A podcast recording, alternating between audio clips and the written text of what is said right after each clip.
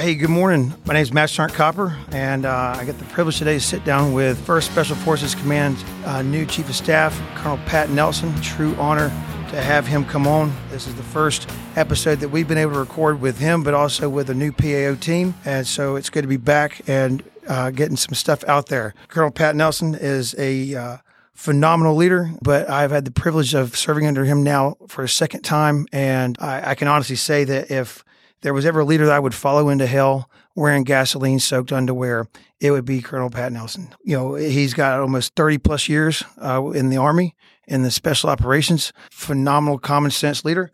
And so we're going to get down and dirty today talking about cultural and, and leadership, past, present, and uh, where the Army's going, and you know, in our opinions, and uh, some lessons learned, and and just take it from there and see where the conversation goes. So, without further ado, Colonel Nelson. Hey, Crispy, thanks thanks for having me. Uh, super humbled to be here. Uh, I think I think you're exaggerating my qualifications, especially in this arena. I mean, you know the people we serve with every day, and uh, I tell you, like serving with guys like you is a reason I'm still in 30 years later. Uh, what you and your team did was phenomenal. I got to see you downrange, and of course, when you asked me to do this, I'm like, well, since it's you, okay. So look forward to answering questions, just kind of having a conversation and uh, seeing where this heads. And hopefully, I won't say fuck too much. There's many ways you can uh, use that word, so maybe we'll try to get through a few of them in this. I, uh, you know, I speak. Yeah, I try not to ever speak uh, for my previous team, you know, just because uh, they have a voice of their own as well. But I know that every single one of those dudes would say the same thing, sir you know, what I wanted to do with this when he came on, um, you know, I get the privilege of, of, of, passing him in the hallways. And for anybody that knows me, I'm, i can be long winded and, and uh, suck you into a conversation. And so we all get to talking and I, I, I hear some of this, some of this, this opinion on culture. You know, we, for those that don't know, you know, he started out as a enlisted in the 75th Ranger Regiment at 2nd Ranger Battalion. So, sir, if you don't mind, you know, just give us a little background there. Sure. So, um, of course, you know, if you're a 275 person, you grew up there, a ranger from there. Um, I was a mad slasher, so very take that very. Uh, I'm very proud of that that moniker I have. Uh, so, for context, Frank Grippe, who just won the Do- Doughboy Award for lifetime achievement in infantry. Ended up retiring as a CENTCOM CSM. Was my uh, my first platoon sergeant. So as we affectionately called him El Guapo because he's not he may or may not be a handsome man. Uh, that's that's the platoon sergeant I fell in under. Uh, you know, I got in the army right after I guess 91. So pretty much, you know, if uh, you're a regiment guy, you know, everybody had jumped into Panama from E4 and above had pretty much jumped into Panama when I got there. So, you know, you have tab spec fours with CIBs and mustard stains and you're this brand new private trying to survive that environment and grow. Uh, you want to emulate those guys. Uh, that's that's who you aspired to be at the time because that's your world, right? So that little platoon AO right there, that's your world. I grew up there mastered basics. That's what everything was about. The culture was, hey, being a good ranger, mastering basic combat skills, um, and being part of a team. And I embraced that. Uh, when I came into the army, that's pretty much my only option. Uh, I wasn't a very good student, didn't have a lot of good career options, so uh, I enlisted thinking I'll do three or four years, get some college money, and I'll get out and go back to college. Well, um, after my first enlistment, I reenlisted because I loved it so much. And I loved the people around me. At that time, that time frame in 275, if I told you the names around there, I think when I left, General McChrystal was a battalion commander in uh, late 96. He did my green to gold packet. I got told, hey, from my chain of command, from platoon leader all the way up, even the NCOs were like, hey, Nelson, you're going to go be an officer. And I'm like, well, you hate me that much? You want me to like uh, leave leave the NCO ranks and become an officer? Um, but I did. I, I embraced it. Went to college, come back in, commissioned back into the infantry. Had a year out in the regular army as at 123 infantry and then went right back to 275. Uh, that was right after 9 11. So our first trip, 275's first trip into Afghanistan in 02 was part of that. 03 into Iraq when we went. Just a great organization. I can only imagine the transition of, of leaving 275, you know, and going over to the green and gold. You know, I was a two Bravo guy. And I think actually, you know, jumping a little forward, but I think you were leaving regiment about the time I was getting there as a brand new private. I think we discussed that the 04 Valentine's 04 because that's right. Yeah. Well, I was at uh, XO over in BCO. Right. And then uh, then I went over to, the, to be the uh, S5 for the remainder of my time there before I went to the Q course. Cause you know, you once, once you say, Hey, I'm going SF. Oh yeah. You know, you get the, you get the, the stank eye and the look like, really? Which I understand why. But yeah, so went over to the S5, do my penance in the headquarters company there. That's where you got all that good sweat. Yeah. Okay. Yeah. Well, you know, it definitely, you know, so maybe you can expound on this because I've been asked, uh, you know, many times during my, my, my career, what's the difference between SF and, and the Ranger Regiment? And the best thing I can come up with is like Chick fil A and Subway, you know, same concept, just different flavors, different styles of doing things. What, what works for one would, would break the other and vice versa. What's your thoughts? Sir? Yeah. I think, um, it's the missions with two different mission sets. And so you have to have a mindset as a direct action force, which is what the Ranger Regiment does. Hey, you know, you, you parachute on or you assault airfields and then you raid and that's that force. Uh, and so that's a young man's game. We all know that. And mm-hmm. so like learning those, mastering those basic skills, that's and there's structure, a lot of structure in that. And I think that's important. And that's why the regiment, they iterate on that one mission set over and over and over. Whereas SF, you're almost the jack of all trades, master none, because you have so many tasks you have to do. And, uh, but that's why SF is a little bit, you know, hey, more mature is supposed to be the, the, the soldier, the, the NCOs there. You know, it's, it is all NCOs. It's not like, hey, I got brand new entry level privates. I'm trying to, you know, work multiple George cycles to make sure, hey, they're ready to go, uh, you know, once, once the balloon goes up with SF, you know, hey, you're you're you're uh, going into a different culture, a different mission. You're working with and through. That's mm-hmm. your primary your job is, hey, how do I now teach people? So you need to be a little bit a little bit more old, a little bit more mature, experienced, flexible. Right, you got it. Yeah. To understand, hey, not not so much your way, you need to teach teach a way, but then your partner force has to do it their way in in context of their culture, their standards, how they live, and you have to be very comfortable operating in an environment where, well, they're not always going to meet your expectations, right? right? You know, so and we know that, and you and you just can't go full full frontal ranger NCO on them like you know you you would someone you're working with, and you have to be very precise at a very precise time, and yep.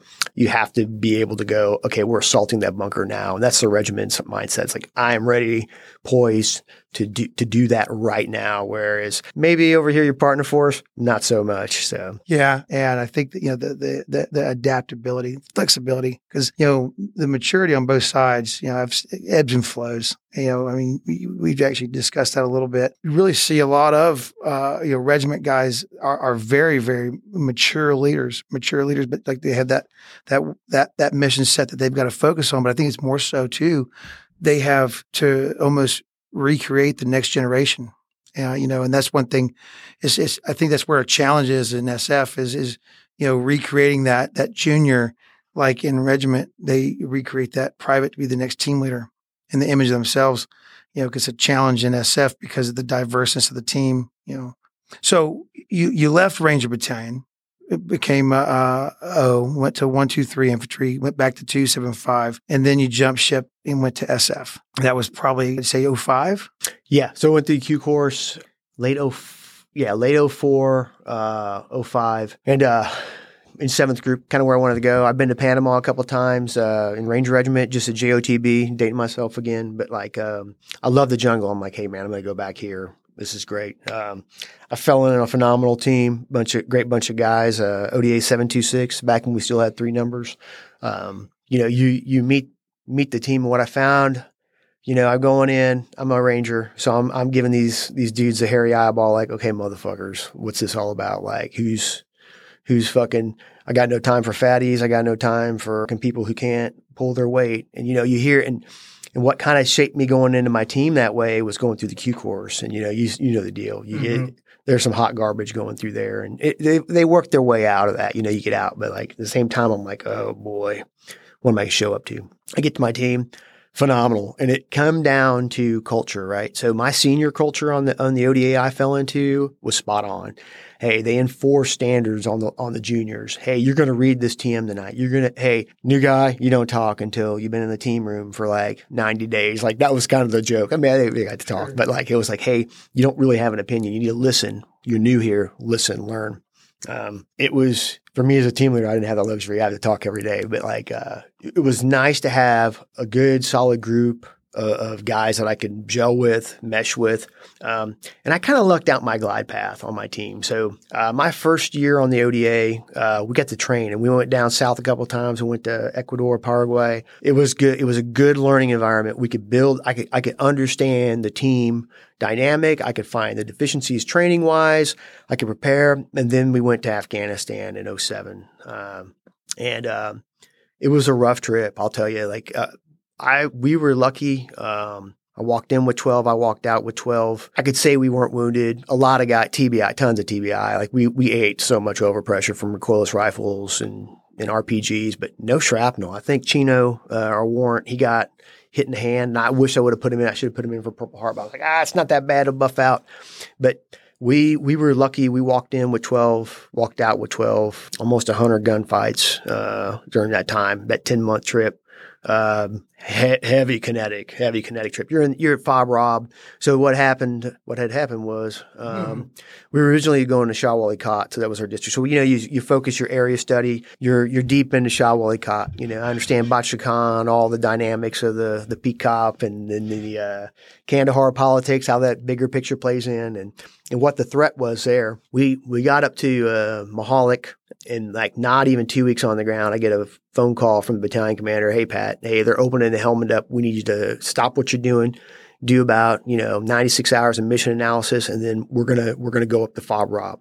Um, at the time, the Brits owned owned a Helmand and um, stinking. It was it was pretty bad. I mean, they were they were pretty much isolated down there. If you ever been down to the Sangin District Center, it sits right up against the Helmand River. Massive amount of green zone around it. They were boxed in. They couldn't get any kind of resupply in. Helicopters going in getting shot shot up pretty jungle. good. The ju- like so they call the green zone. The Kot's got the jungle in it. Yeah, right along the. Uh, what's the lake up there? Arghandab by the backside of the jungle. That's a whole. Yeah, I got a lot of good stories about the jungle up there. We didn't actually go get up there that trip, but as an AOB commander, I ended up owning that AO, and then obviously a couple of times as SOTF commander. I'm very familiar with the, mm-hmm. the jungle up there. They, they, kicked us into the Helmand. Well, at the time, I, I, the British counterinsurgency strategy at the time was, hey, it's it's more uh, carrot than stick. They needed stick. So what we had been told, intelligence estimates like, hey, you know, always exaggerated. 3,000 Taliban up and down through here in this river valley.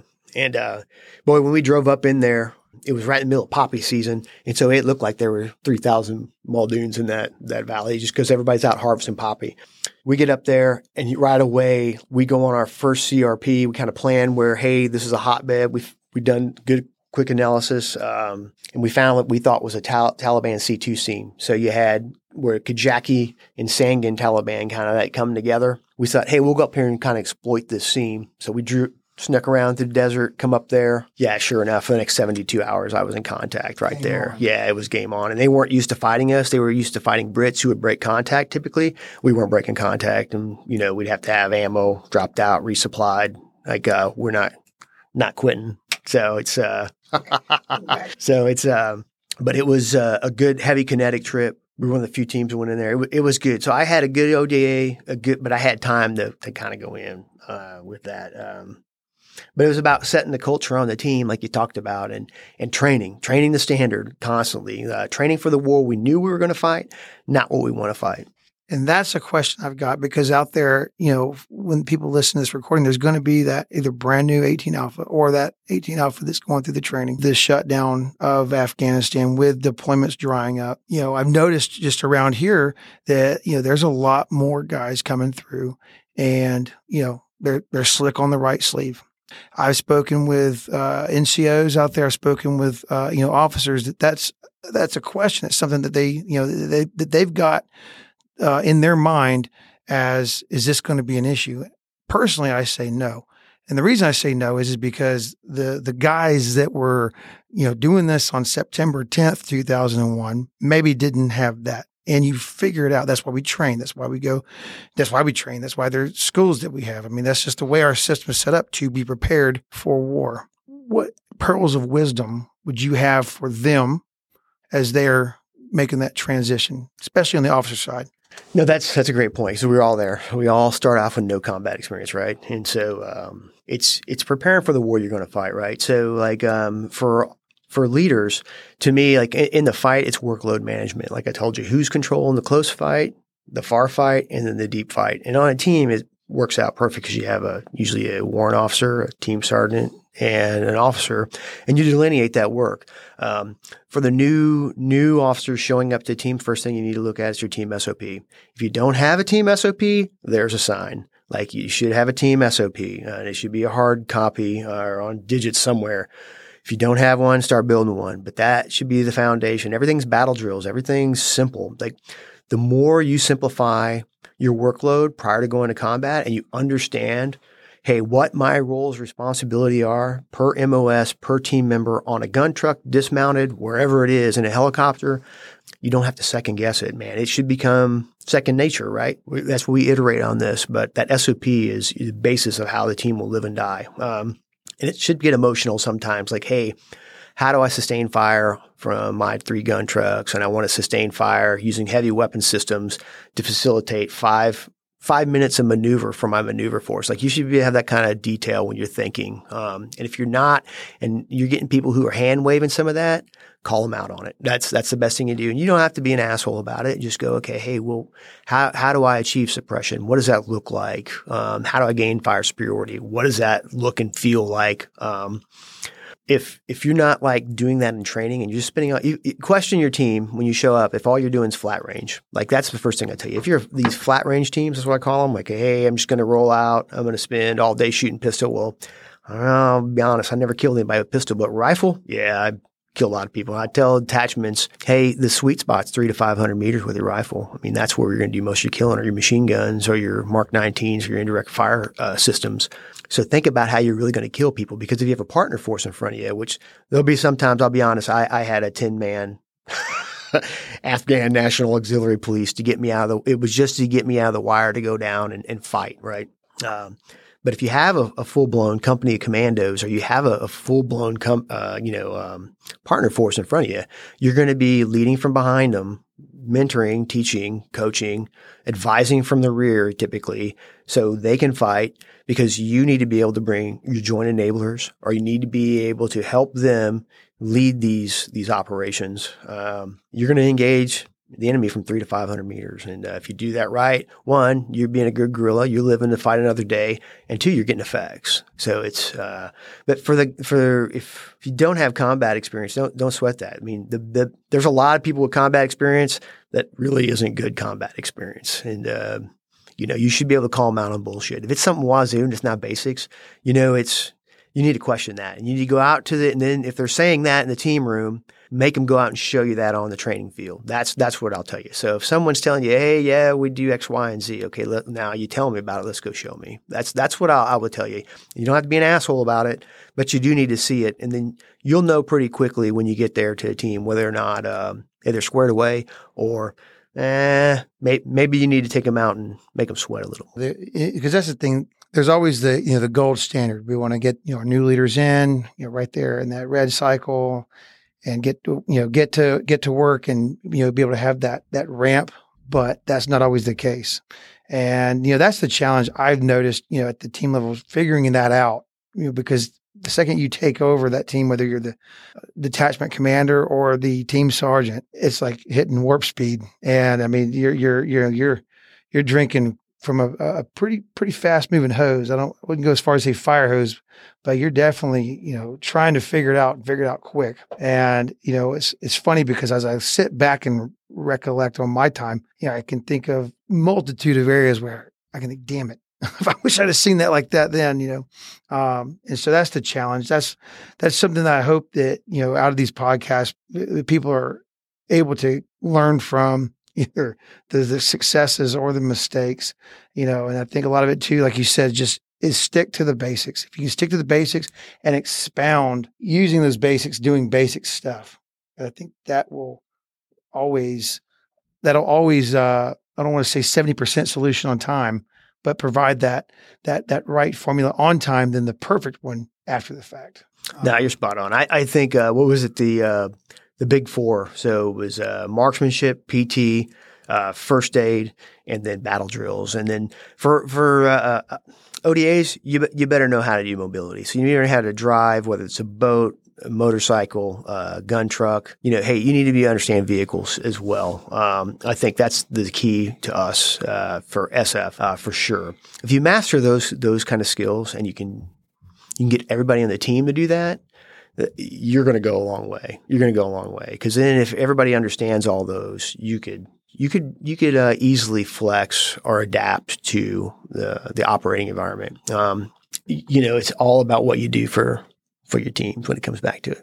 Like, and at this level too, I, I pride myself in being a standard bearer. Like, hey, you know, 50 years old, giddy up. Let, let's keep moving until I, and when I can't do it no more, that's when I'll hang it up, right? When I physically, mentally, emotionally, I can't do it anymore, I'll, I'll hang it up because I can't, I can't in good conscience, when you talk about standards, look somebody in the eye and tell them, Hey, I need you to go assault that bunker. And I'm not physically able to or or physically willing to do it anymore because I'm too valuable or I'm that's beyond me. Nope. At the end of the day, I don't I don't want to ever look at a team and go, "Oh, hey, sir, why don't you just hang this one back?" You know, like no, no, like hey, I I want to be the guy who's out there and, and able to help you. You know, be when you when you need a leader present. May not be the leader you want, but at least you got one up there, right? You know, so like um to help you to really be help you with that workload management. Like get back to the team, you know, uh, the workload management there. Um, but it all does come down to standards to me. I mean, I, have seen it where, uh, you know, like guys who started off in career when they were young officers, and I was uh, NCO, and now you know they're retired general officers or whatnot, and you're just like, you know, every time I see him, even now, it's like, hey, sir, thanks for being a standard bearer or CSM because they're, they're still the standard. And I'm like, their whole career, they knew and they were the standard. Um, and I think I, I, don't ever want to lose that because I've seen leaders that are way outside the standard. I don't, and unfortunately, I don't have that here. Uh, but when I was a younger man and I was in SF, I had leaders way outside the standard, and it, it like you you kill our credibility, you kill our trust uh, when when you're not, you don't know or you, or you don't be the standard. It's hard too for the morale because you know as when you're starting out, you know it takes a while to you're just there. You know you're you're there, and you know you're you don't have that voice, and so it, it can. I've seen guys actually ETS. We've lost some good solid commandos because you know it just was what it was. You know, with you coming in, sir, uh, here at, SF Command as the chief of staff, you know, uh, representing the uh, CG's ob- objectives? And uh, is there is there anything you would want to put out or got for you know those listening that are assigned here or you know are going to be f- under your your command in the future uh, to you know to prepare and just to help them get their footing or get their direction um, or their azimuth for the next year uh, 24, 36 months, whatever. Any pearls of wisdom, sir?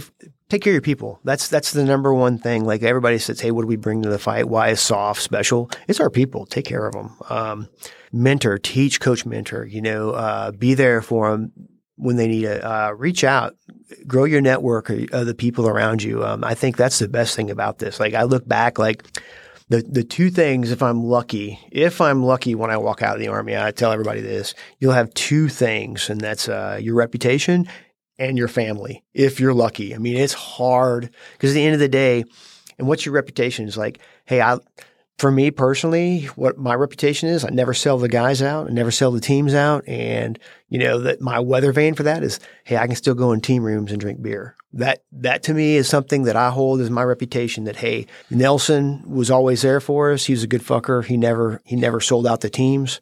And then I got my family. Man, if I'm lucky, you know, I'm, I'm still hanging on. I, I, I, worry about those two things every day. Um, I won't care about anything else. It's all kind of worked out. Hell, I thought I'd be done years ago, but um, but those people, you take care of them and you you develop real relationships. Like I said, man, thirty years later, the reason I'm still in the army is because I still get text and phone calls, just busting my balls all the time. But it's it's and then it's, it comes into conversations about this profession and about taking care of folks and what the next war is. That's what me personally, people I guess I should say, because uh, that next war is out there. So you take care of your people, prepare them, get them ready for the next war, because that's all we're about. We either train for war or we're at war. So take care of people. They're the ones who doing it. Well, sir, thanks. Like I said when I started off, this has been an absolute pleasure to get to sit down. I, I know, I know it sounds crazy, but it is. I, I enjoy uh, talking with you uh, because I feel like it makes me better. You know, uh, the, somebody will listen, and if you, I guess, if you can help one person, you know, it's worth it. But it's uh, September, and that's uh, you know the uh, month that is uh, for you know suicide awareness, and so I think that this is the kind of stuff right here that helps folks you know, helps folks be resilient. Uh, hearing their leaders talk, uh, hearing them talk about real stuff, hearing them share their story, uh, because you know we're we're we're all trying to figure it out as we we go through this, and we're all trying to do the right thing uh, by you know our, our, ourselves, our unit, our families, our country, you know, the army. There's no there there, there are manuals and, and and FMs, but I mean, shit, we're just trying to figure it out. So. No, I appreciate you having me on. Thanks for the invite. Uh, as much as this makes me uncomfortable as shit, but like, uh, only a couple times I could. T- only, only a couple times I felt like I saw saw, saw a little squirming, but don't feel bad. I'm the same way. This isn't my forte. I just happen to find find myself doing it. All right. Well, hey, uh, if you listened, hey, thanks, and uh, have a great day.